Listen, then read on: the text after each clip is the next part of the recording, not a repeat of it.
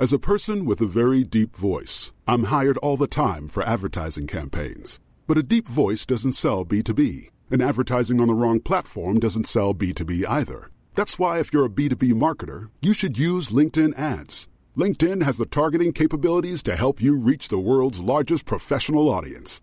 That's right, over 70 million decision makers all in one place. All the big wigs, then medium wigs, also small wigs who are on the path to becoming big wigs. Okay, that's enough about wigs. LinkedIn ads allows you to focus on getting your B2B message to the right people. So, does that mean you should use ads on LinkedIn instead of hiring me, the man with the deepest voice in the world? Yes. Yes, it does. Get started today and see why LinkedIn is the place to be to be. We'll even give you a $100 credit on your next campaign. Go to linkedin.com slash results to claim your credit. That's linkedin.com slash results. Terms and conditions apply. The Telegraph. The Telegraph. Podcasts.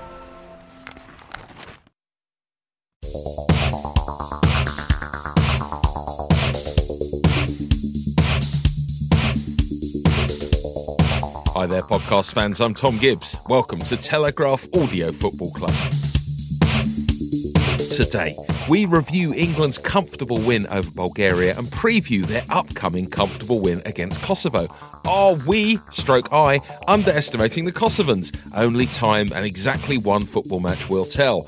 Wales and Scotland are looking far less assured than England, neither side convinced at the weekend. What's going wrong with them and how can it be fixed? Plus, Watford bid farewell to Javi Gracia and say hello again to Quique Sanchez Flores.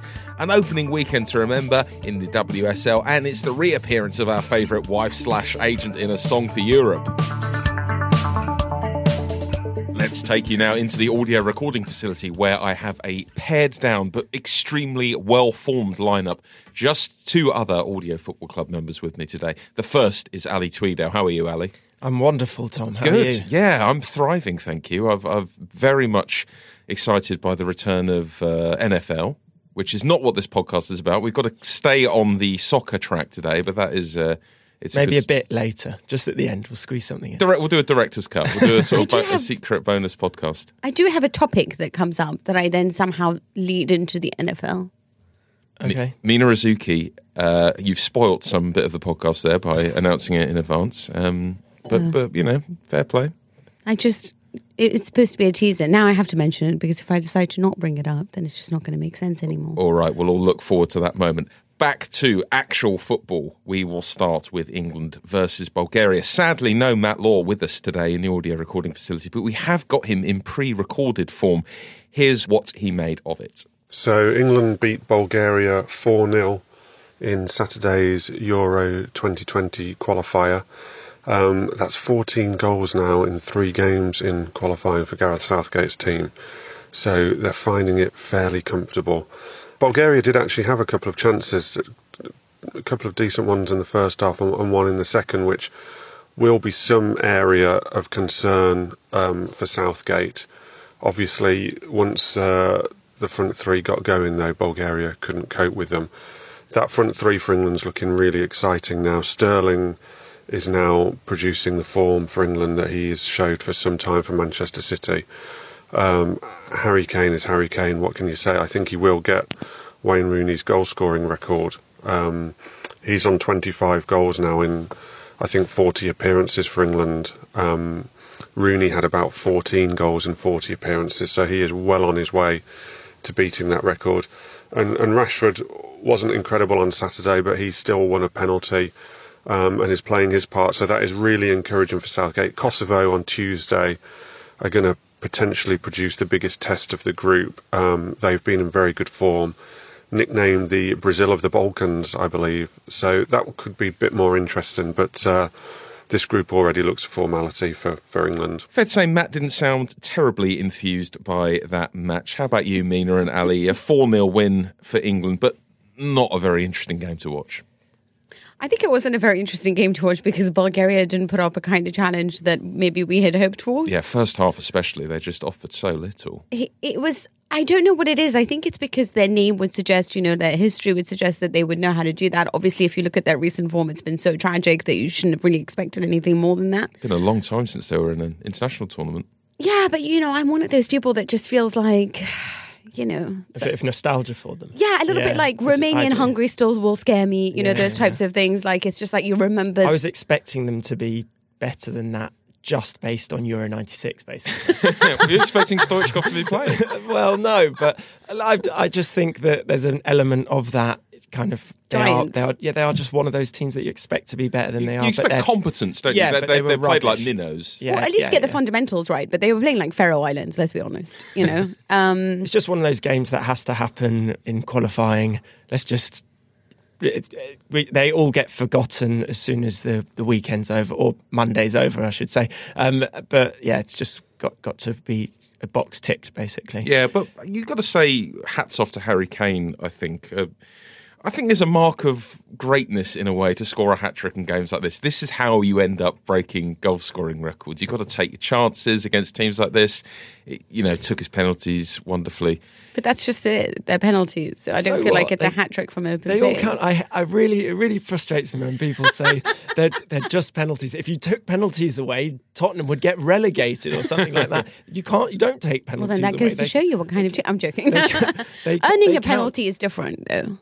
He did earn the second one. Uh, yeah. Marcus Rashford. No, Rashford earned the first. Uh, and Oh, then the first one. You're right. for the second. He did earn the second one. Yeah, and and he set up another one, didn't he? So yeah, it was, it Oh, was fair good. play. I think he's a wonderful striker, but I just would have liked on this occasion perhaps to try out a different front line. Do you agree with Matt though, Mina, that Kane will go on to beat Wayne Rooney's total of 53 goals for England? Well, he, I think he's earned the right to, um, to try at least. I think he's one of the most. I think he's a fantastic striker, and I know that he gets a lot of flack. I was listening to quite a lot of shows um, just over the weekend of people just saying, "Oh, but look at his stats against the big teams." And I'm somebody who always judges these things a lot. Like, you know, what about the pressures? Can he do it against a big squad? You know, where was he against Croatia? Where was he against? But sometimes I think that when it comes to Harry Kane, it's why are you why are you I- smirking like Because that? I thought I, I I presume you were talking about the World Cup Croatia. Uh, Oh, yes. he scored against them. He scored the winner against Croatia in the Nations League a couple of months later. So Oh, no, I meant the World Cup, the actual big stage. Golden Yeah. Boot winner as well at the World Cup, Mina. Yes, he is. Absolutely. And I know that he gets a lot of flack for the big games, but I don't think that's actually has anything to do with him not actually turning it on in the big games in the same way that sometimes I've criticized Lewandowski in certain in games or Paulo Dybala or whoever it is. But with Harry Kane, I think it's a product of the system. So in the smaller si- against the smaller sides or against teams like Bulgaria, then England can dominate. And Harry Kane, you'll see, really knows how to take advantage of that and really knows how to you know exploit and score. But when it comes to perhaps against teams that are very strong, you know, whether it's your Croatia's uh, in not in the Nations League, you know, in, what it, you know, some of the big sides, then you'll notice that England sort of take this stage of let's try to be predatory, let's try to score from corner kicks, let's try to score from different ways, and not necessarily be able to dominate midfield, dominate the game, have possession, and find ways of going through, which just sort of makes Harry Kane a little bit less important to the side. What about Sterling? Ali looked a cut above for England, certainly in the first half. Are England set up to get the best out of him at the moment? It strikes me that he's the sort of player that you could feasibly retool the entire team and just make it about getting the best out of Sterling. Oh yeah, absolutely. He's our best player, I think. Um, I, I do worry slightly about him because naturally he gets uh, he's thought of as a bit of a creator for England, and that's not quite what he is. He's he's a real goal scorer now, um, and England don't have the same level of crea- creativity that he benefits from at City, um, and I think. He definitely needs to be the kind of player who's making that run into the box for tap-ins, like he was against uh, for, for that goal from Kane. Um, but if you've also got Rashford and Kane in the front three, you've got three players who are all going to be doing largely the same thing. Um, and I guess in midfield, we don't really have the same players that are going to play those brilliant through balls to get players into the byline, stuff like that. Um, so, yeah, um, I Maybe don't think we think. should though. I think maybe that's the problem. Yeah, it is a problem. Um, and so I guess in answer to your question, we're not. I don't think we are quite set up to get the best of him, and that's a bit of a shame. Um, but yeah, we should be doing everything to get the most of him. Definitely. You mentioned you wanted to see a different front three, Mina. What would you have done for the Bulgaria game? Well, I Jadon Sancho, no. I know, I know everyone's going crazy about Jadon Sancho, but I, I think sometimes everything in good time. You know, I do think that on this occasion, I, I think Rashford deserves to be called up, deserves to start that game. I thought he did tremendously well. I like the way that he thinks because you can just see the way that he's on the pitch and he's thinking to himself, right, plan A, I'm not getting the ball, so I need to drop deep, start picking it up. Like, this is what I can do to find possession. Um, I'm going to run at them. I'm going to win my one on one duels. And I, I just, he always sort of goes through like the basics in his head and tries to do what he can based on the environment and and the football match. I do think that with a more fluid front three that you can't necessarily get with Harry Kane, right? That it would just be considering the talent that is there, like you said, Jadon Sancho, Marcus Rashford, Raheem Sterling, have them all sort of interchanging, uh, scoring goals. And against a team like Bulgaria that was set up with sometimes flipping to a back five, you know, why not? Why not try something different? Because you could see how deep they are, you could see how defensive they are. It was difficult to break them down until obviously they give us away the first goal. Why not do something a little bit more different? Why not have movement? Um, why not test out that the flexibility of changing that front line? Because Harry Kane is more of a traditional number nine. So it'd be nice to see what alternatives you can get. And I think these are the types of matches against teams that defend very deep. It gives you an idea of what you could potentially face. Why not try something different? Um, alternatively, other sides might, you know, I mean, obviously smaller teams are struggle with someone and the presence of Harry Kane. So maybe you know bigger teams won't, and and that's when you should try the front three. I really don't know, but I do think there needs to be flexibility, and you need to start experimenting about that and the formation changes now. Kosovo next up for England on Tuesday night. You would expect that is another good chance to see a few more of the squad players, but Southgate saying he's not going to change it around that much. Is that right, Ali? Wouldn't you mix it up a little bit for the Kosovo game? Yeah, um, I think there is a danger, just as we've uh, completely misjudged Bulgaria. There's a there's a real danger of underestimating Kosovo. They're actually a really good team. I'd recommend reading Sam Dean on Kosovo's rise, um, which is on the website at the moment. Um, it's really really good, really interesting. Um, so they're undefeated in 15 games. Kosovo. Um, they won their uh, Nations League group um, quite comfortably. Um, they they are actually quite good. They beat Czech Republic on Saturday, so I, I don't really. Uh, I, I think what uh, Southgate was doing against Bulgaria was trying to play his best, what he thinks, or more or less is he thinks his best team at the moment. Maybe there's a couple of changes you can make, like Trent Alexander Arnold for Trippier would be the obvious kind of like for like kind of um, right back. Um, I don't I don't foresee too many changes. Uh, I think he'll go with another strong team. I think Kane and Sterling, for example, would play as well, and Henderson. What I really hope that Kosovo can qualify. Yeah, if yeah. they make it to Euro 2020, you would ex- you'd say that's up there with Iceland getting into the Euros. it's World a much Cup. better story than Iceland. It's the story yeah. of the underdog. It's a story like of a country that has suffered such great madness, and it's it's funny, you know, because football we talk about it so much, but then you remember there's certain moments and momentous occasions, like when Iraq won the Asia Cup in 2007 after everything that they've suffered in you know in the wars. And then you had Libya winning a, the African Cup of Nations in 2014. Again, a momentous occasion. I just feel like Kosovo, with everything that they've gone through, with so many players having already declared for other teams, um, ones that would have otherwise represented them, the fact that they don't have the organization, the funding, the support that perhaps Iceland have, who know how to put things in place and, and have the freedom to do so to have Kosovo be so good, to come from a region that's so obsessed with football, the national pride, don't underestimate that. And obviously, that's why, I mean, I think that this is a country that's so desperate to, to have something to celebrate. And I, I just think it's a nice story for football. Yeah, absolutely. And uh, just going back to uh, the, what I said, mentioned about the Nations League. Uh, so not only will Kosovo do Kosovo look quite likely to qualify through the group with England, where they're second. Uh, they also, having won the their Nations League group, will go into a playoff if they don't qualify through the normal qualifying group. Um, but th- those playoffs will be against Belarus, Georgia, and North Macedonia, which um, are the, they, were, they were the lowest tier in the Nations League. And if Kosovo Kosovo beaten Czech Republic, they've got a great record. They're obviously a team on the up. And looking at that, those fixtures, you'd probably expect them to qualify from from that. So many delicious Nations League permutations still to be explored. but let's turn our attention to the rest of the European qualifiers that took place over the last few days. Germany two, the Netherlands four. Germany conceding four goals, Mina, doesn't happen too often. There was a wonderful headline I saw in the Mail last week, Das Reboot, to explain what was going on with Germany. Uh, but not quite going to plan, is it? Are they still suffering from the after effects of their disastrous World Cup? Yeah, you would sort of never expect Germany to lose, and then you remember them at the World World Cup, and you think, ah, is Germany really Germany right now? Um, but listen, this is what they're doing right now. Is they're trying to transition. Um, they're going from a team that was a little bit more about dominating possession. You know, they benefited a lot from having Jupp Heynckes in the Bundesliga at the time, who created champions out of his Bayern squad, and then obviously Pep Guardiola came in and, and gave them sort of the how to play the game in, in many ways. You know, that that lateral passing game that that dominated the Bayern's, you know, sorry, that Bayern dominated with him in charge. And then that seeped over and, and moved over to um, the German national team, and you had Kroos and Khedira who were in their prime and just amazing in midfield. Right now, they're trying to be a team that's more about transitioning, that's very good in moving fast, but they don't really necessarily have it all coming together.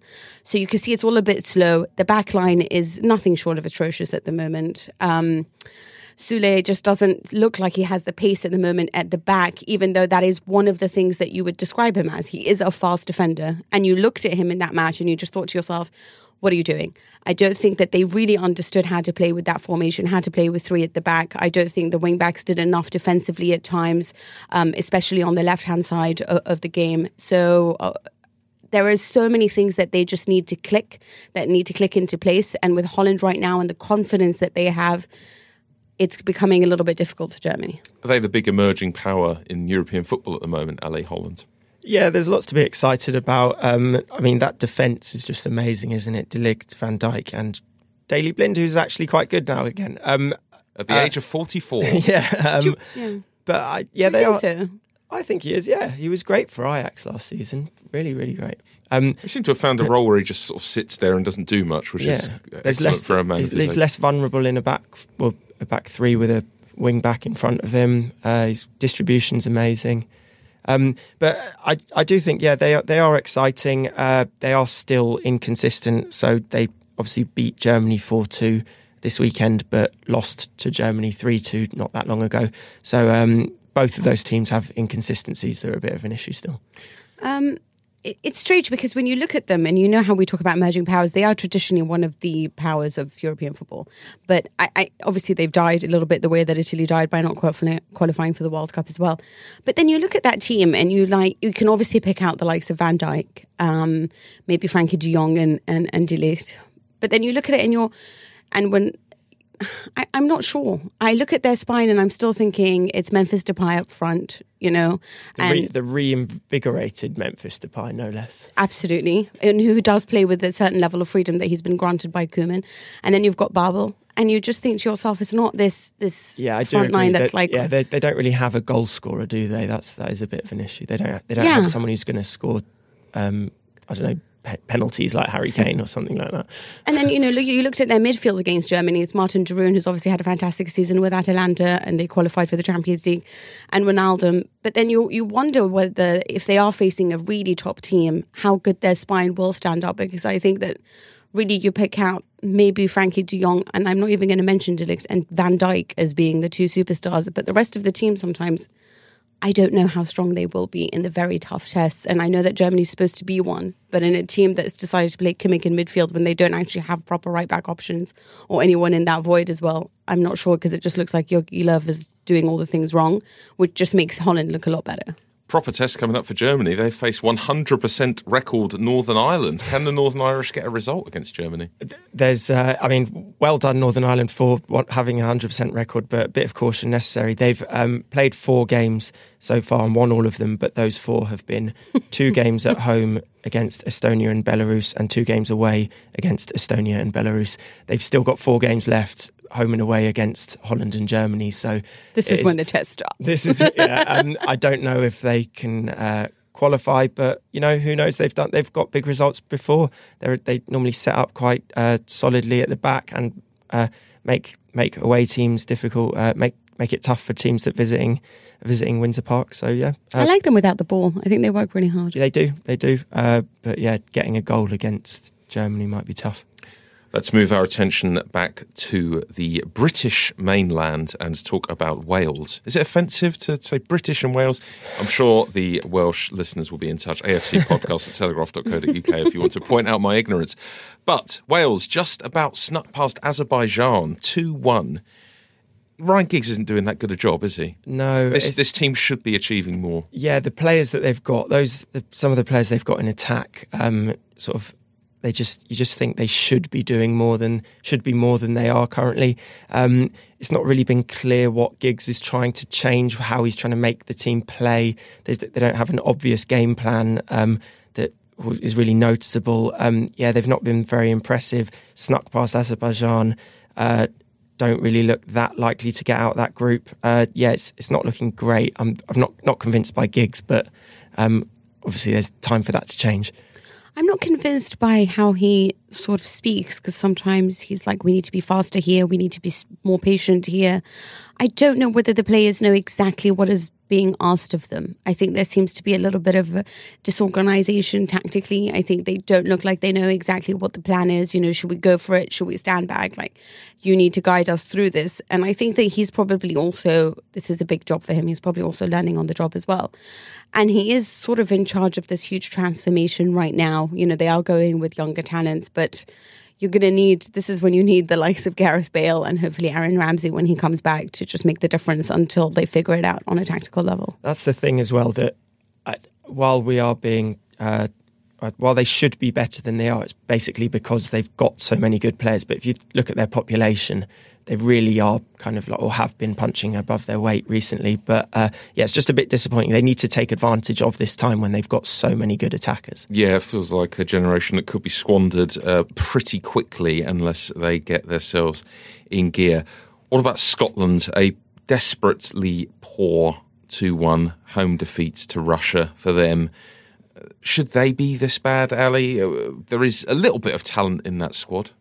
Uh, yeah, um, I, I don't really know. They've they've not got the same sort of star names as Wales, but they've probably got a more consistent team throughout. Um, certainly better defenders uh, that, than Wales, I think. Um, but yeah, they should be should really be hoping for slightly more. They've now lost three of five in qualifying. They've kind of they're qualifying from that group's completely gone. Really.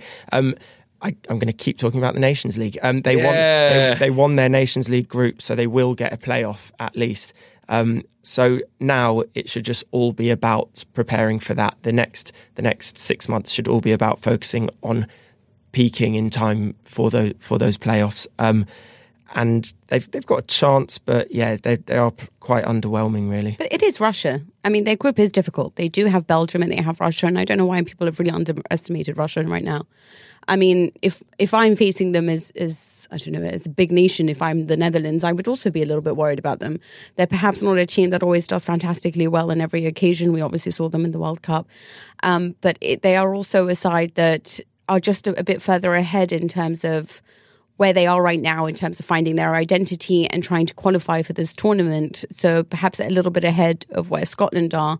And I do think that as as you know, as good as they can be that team, you do see moments where they don't make the most of the what is good in that squad.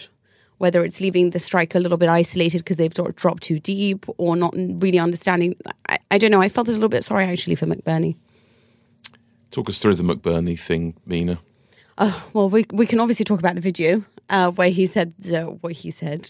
Um, I meant more on a tactical level, um, Oh, okay. but I do also feel sorry for him in the sense that I just feel like right now everyone just expects you to be a robot that always says the right thing and always do the right thing. And at the end of the day, you know, you're like, okay, well, you're a representative, you're a role model for the children.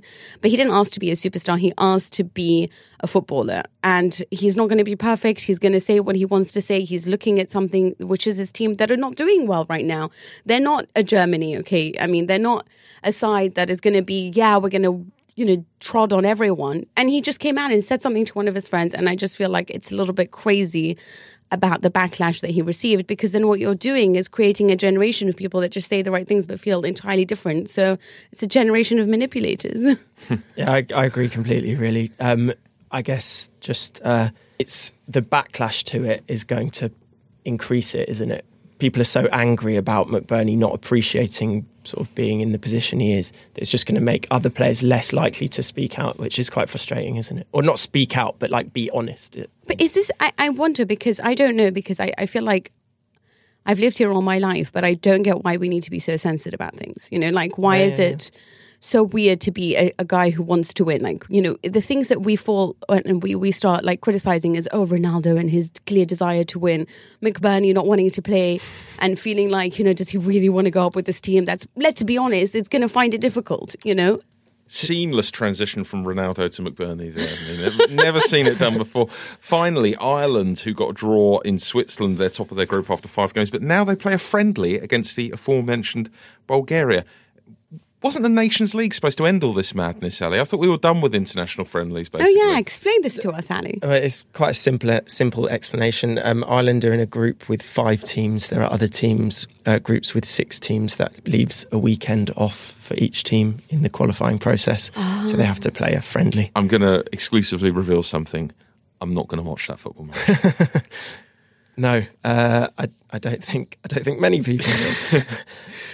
but yeah, no, it's a good good time for Ireland. Um, yeah, they've got every chance of qualifying. Uh, slight concern uh, since since Robbie Keane's gone, and uh, I, I don't know if Shane Long's still about, but um, where I don't really know who's their who their goal scorer is. Ireland. Um, they had four strikers in their current squad and had who had one international goal between them, and that was scored in their last game just before the uh, just before the weekend. Uh, so yeah, that's the only concern really. But um, yeah, exciting times. Dublin's hosting a few uh, Euro 2020 games. So yeah, that's why I think it's so important for them to do let's well. get Ireland there. Yeah. and Scotland because Scotland are hosting hosting some as well. Mm, fingers crossed. Yeah, but they have heart, Ireland. They come back. They're like, we're not going to lose this. We're going to do everything we can. fun fans as well. I kind of like this. Yeah, but was that was the thing, wasn't it? That, like we're not just here to have a sing song. Was that Roy Keane that said that? We'll, we'll return to Roy Keane very very soon after this short bit of audio My content. hero.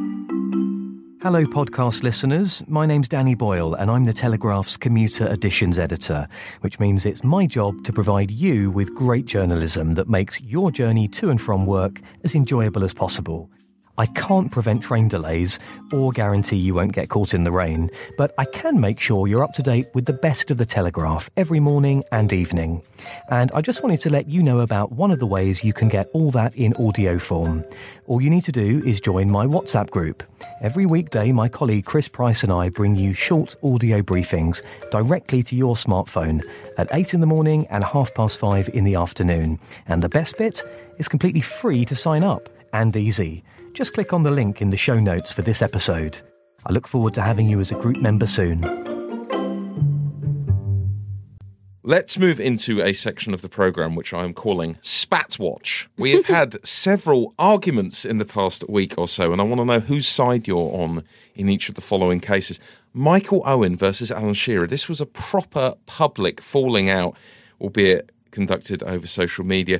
Shearer doing some jokes about Owen's wages, Owen then claiming Shearer nearly joined Liverpool. Who's winning? Who do you want to win? Whose side are you on?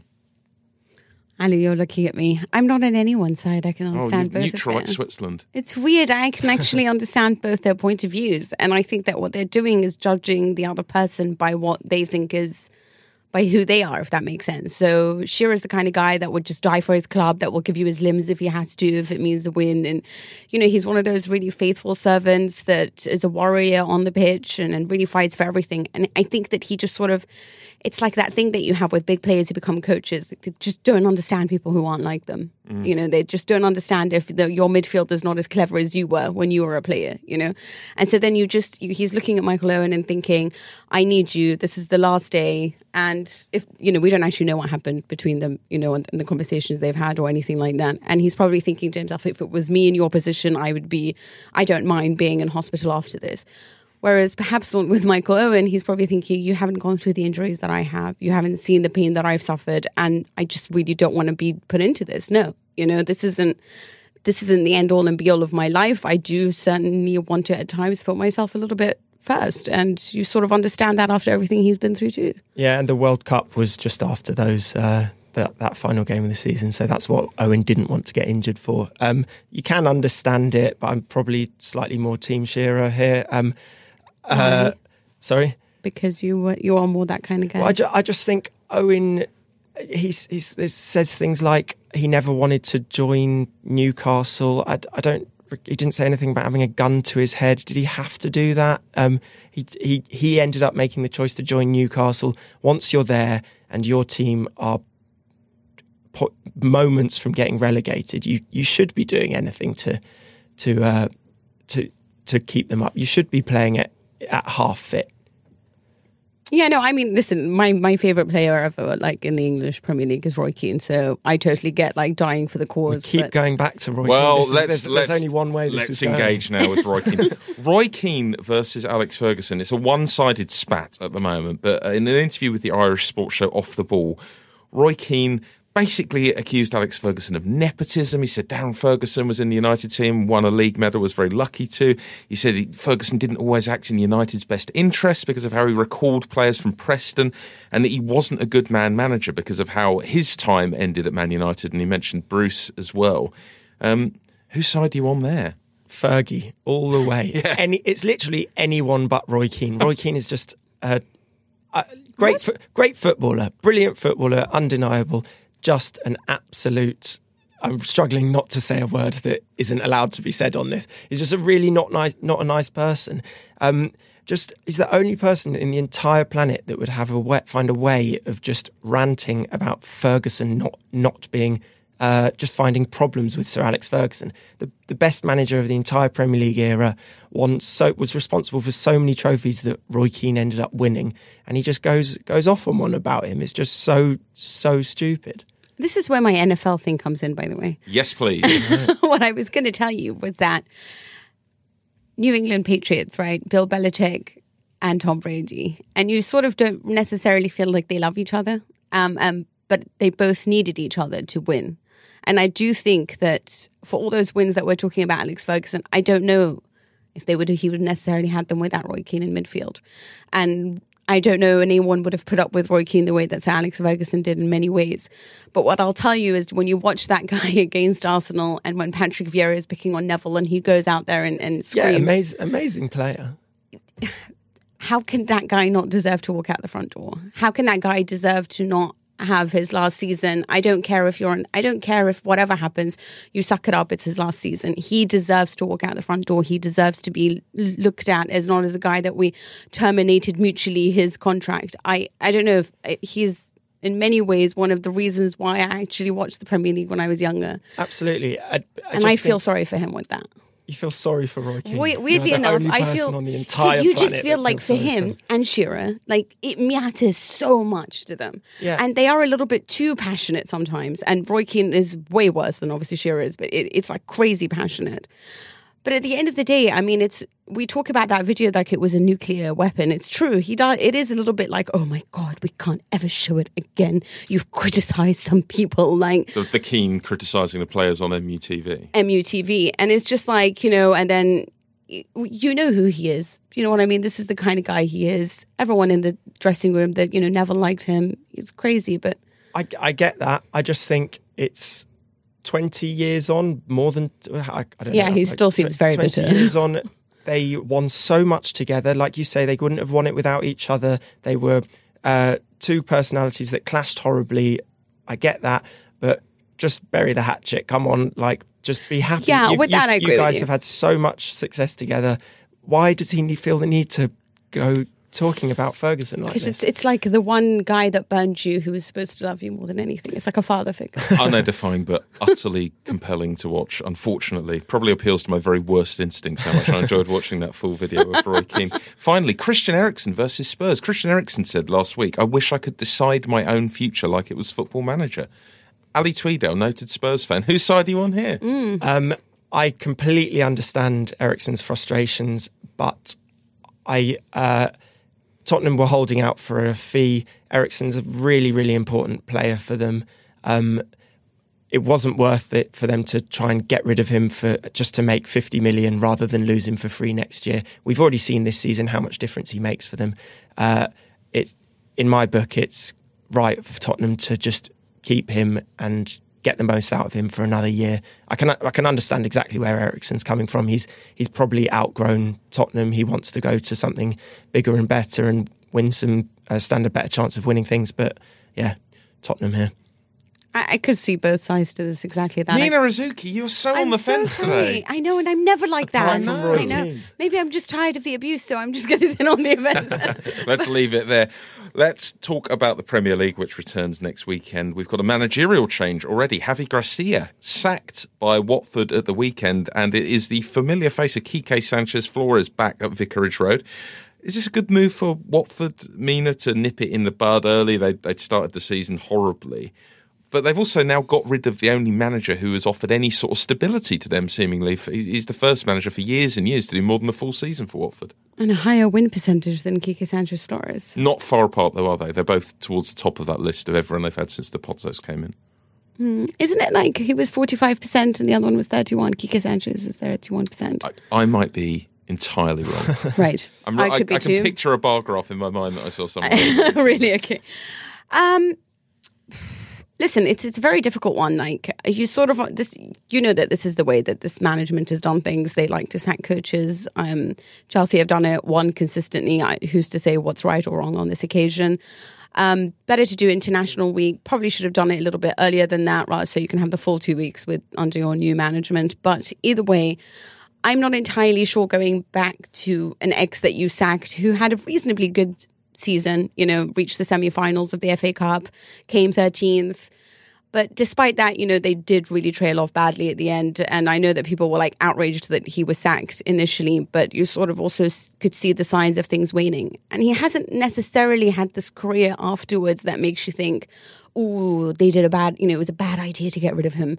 He does seem to eventually lose the dressing room. He has fallen out with some big players, even Atletico, which was his most successful stint. He fell out with Diego Forlan. There's just something about him that sometimes makes you think, is he really going to be the guy that offers you the kind of stability, the kind of consistency that they're looking for to build on and to become this force that they're trying to be? I'm not necessarily in agreement with who they've chosen to go with, but right now I think it just seems to be like they have this pot that they go to whenever that you know they need to get a manager in, and he's just part of that pot. the, part of the reason he left as well was that he fell out with the club's hierarchy. So it just the Pozzos are crazy and will fire people whenever they feel like it.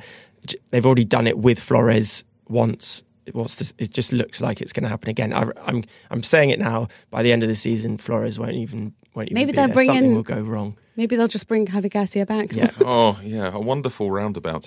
what about Man United Leicester, Ali? Big game for Ole Gunnar Solskjaer potentially this weekend. Yeah, huge and quite exciting because it's right on that cusp of uh, people talking about Leicester breaking into the top six, talking about people also talking about Man United maybe dropping out of it. It's it's one of the it's a really exciting game. Um, there's definitely a more positive feeling about Leicester at the moment than there is about United. So uh, yeah, I, I'm looking forward to that one. Um, I think United could shock us. yeah, yeah, yeah, quite possibly. I'm just interested because the tactical matchup, you know, like a counter-attacking team versus a side that plays more like of an expansive game and, uh, you know, a little bit more about possession. Which one will end up winning? Yeah, Brendan Rodgers has had some really good days at Old Trafford as well, hasn't he? He had that three 0 um, when he just put uh, Sterling up, uh, Sterling in the hole, and just he just had acres of space uh, to to work in, and they just Liverpool just battered United. Um, so yeah, it was uh, very exciting. I feel I'll feel really sorry for United if they lose this one. Oh, come on, Mina. I don't know why. Come on. Pull I just yourself want together. Rashford to score. Feeling sorry for Roy Keane and Manchester United. Yeah, Something's gone awry. Something strange has I'm. I'm, feeling sorry I'm so in love with the big well. players and the big teams. I, I hate seeing them like you know go through a bad moment. oh, I love it. It's part of what makes football so good.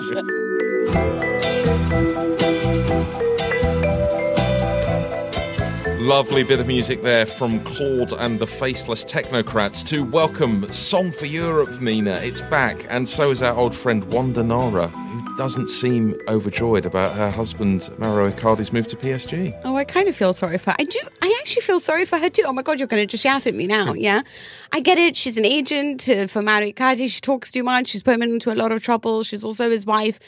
But you know, listen. They asked her about this move, and she's saying.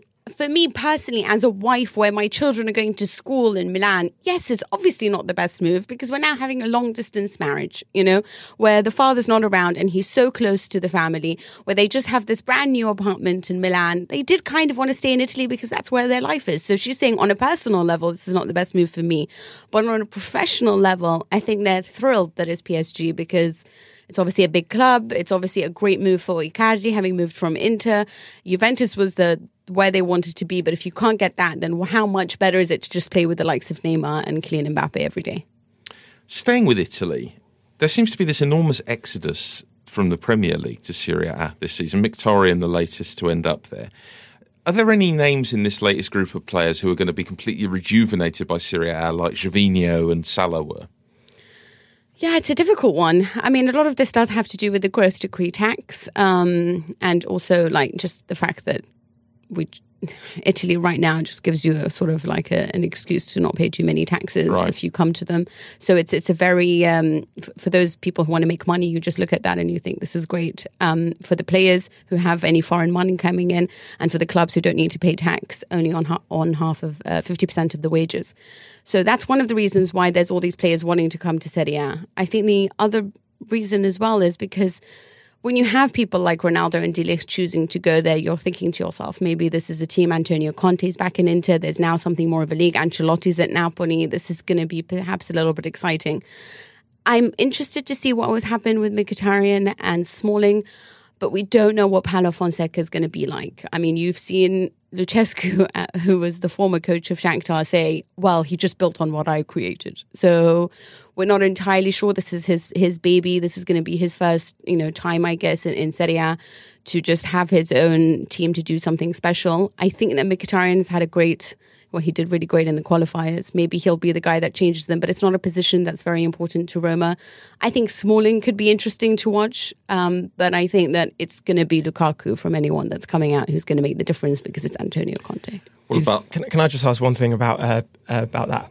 With Chris Smalling, uh, obviously, um, English players uh, quite rarely go to Italy. Uh, I imagine it might be something that people get half excited about. Are people actually excited if, when they see Chris Smalling signed? I, I mean, it's, it's the kind of signing that a big club in England would be like, "What is my team doing?" But, I mean, I'm not. I'm not saying that he's he's bad or will be bad, but is he? Is that something that might get people excited in in Italy?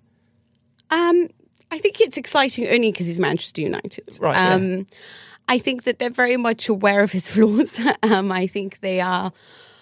When you see the alternatives that were being mentioned at the time, um, you just think to yourself, "Oh God, let it be Smalling," if that makes sense. So I think that when they've looked around and they've realised the potential of who could p- come in and do that job for them, they just thought Smalling is the best one because at least he's played for United. At least he has big game experience. At least he can, you know, he's he understands what to do on certain occasions in a way that some of his uh, p- the potential uh, arrivals would have done. Lovren was another one actually, Oh yeah. but um, we're him. not too in love with him because he's very much in love with himself.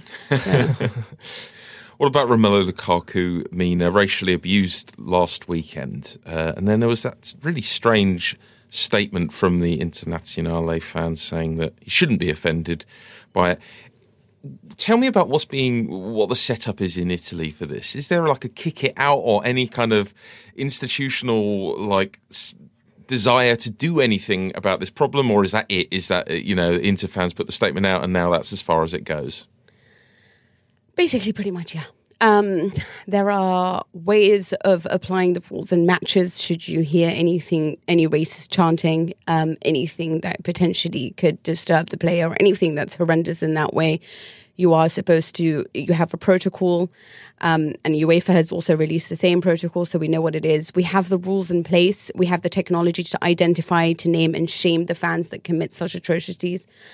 But unfortunately, I just think a lot of the times applying that law is something different because I don't think referees um, feel that they have the power or want to necessarily have the power to stop games should such things arise because they're like, well, my first concern is public safety. So if I stop this game, is this going to all descend into chaos and madness?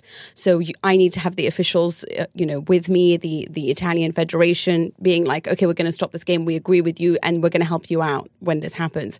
They don't feel supported.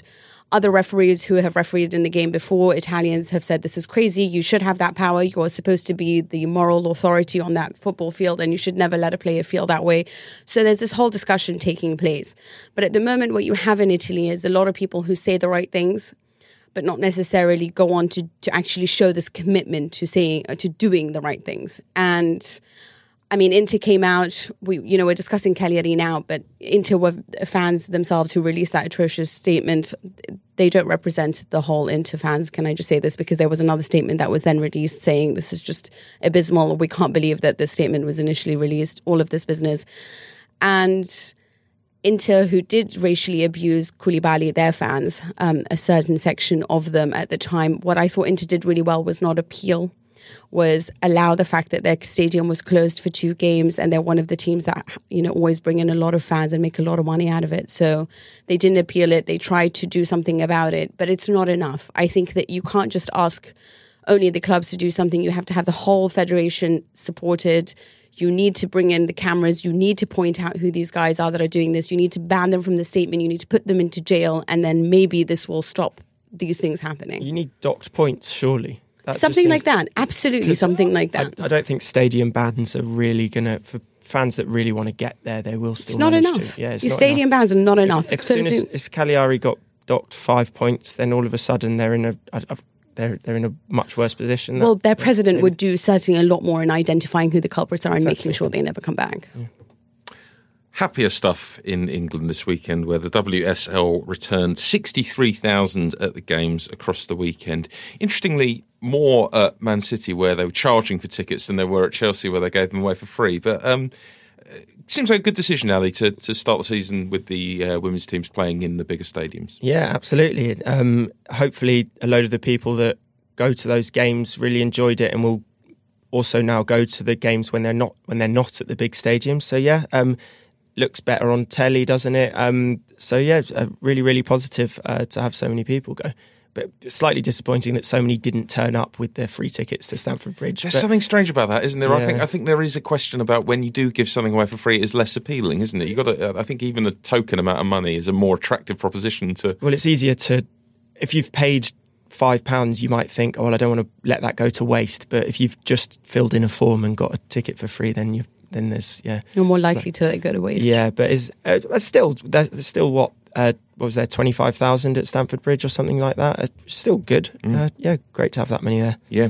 Do you think they can keep the momentum going all season, Ali? Um, obviously, Women's World Cup was tremendous success. It felt like a much bigger deal than it has done in the past. Uh, yeah, I know you spoke to Beth Mead last week. Was she feeling positive about uh, the direction of the league? Yeah, um, they are. The players are really positive, but they also kind of. Uh, Beth, in particular, was uh, saying to me she uh, she thought it's all small steps. Don't, let's not go start thinking we're going to sell out the Etihad and Stamford Bridge every week. That's not that's not going to happen. Um, they they want um, they know that they need a domestic TV deal. Um, just to get a bit more exposure. Um, but yeah, they're really positive. They say they're going in the right direction. Um, she's getting used to getting recognised in the street and stuff like that, which is amazing. Um, so yes, uh, it's all it's all very positive. There's a really positive feeling about it, and it, uh, it's it's it's good. It's great to watch. Yeah, and two brilliant goals this weekend that won the big derbies. Caroline Weir for City against United and Beth England for Chelsea against Spurs. Which was your favourite? This City goal was was Agreed. was it was just just beautiful. It re- reminded me of Andy Robertson the way she struck that ball, just kind of like coming in off the left, hitting it basically the di- the exact direction she was running. Um, yeah, really, really, really good goal. Yes, plenty more of that, please. That's your lot for this week. We'll be back with you next week along with the Premier League. Surely plenty of football to discuss. You can contact me on Twitter if you like. Before then, it's at Tom with an H Gibbs. Don't forget to send us an email as well. Let us know if you're enjoying the show, or if you're not. We'll probably read out the best of what you send us, not so much the negative stuff. No one wants to hear that. It's a podcast. You're listening to it for joy. AFC podcast at telegraph.co.uk is the email address. Subscribe to Audio Football Club by typing those words into wherever you get your podcasts and probably tapping on the place where it says subscribe. You can do it. Thanks to Joel Grove on the buttons. Thanks to you for your company. I'll talk to you again soon.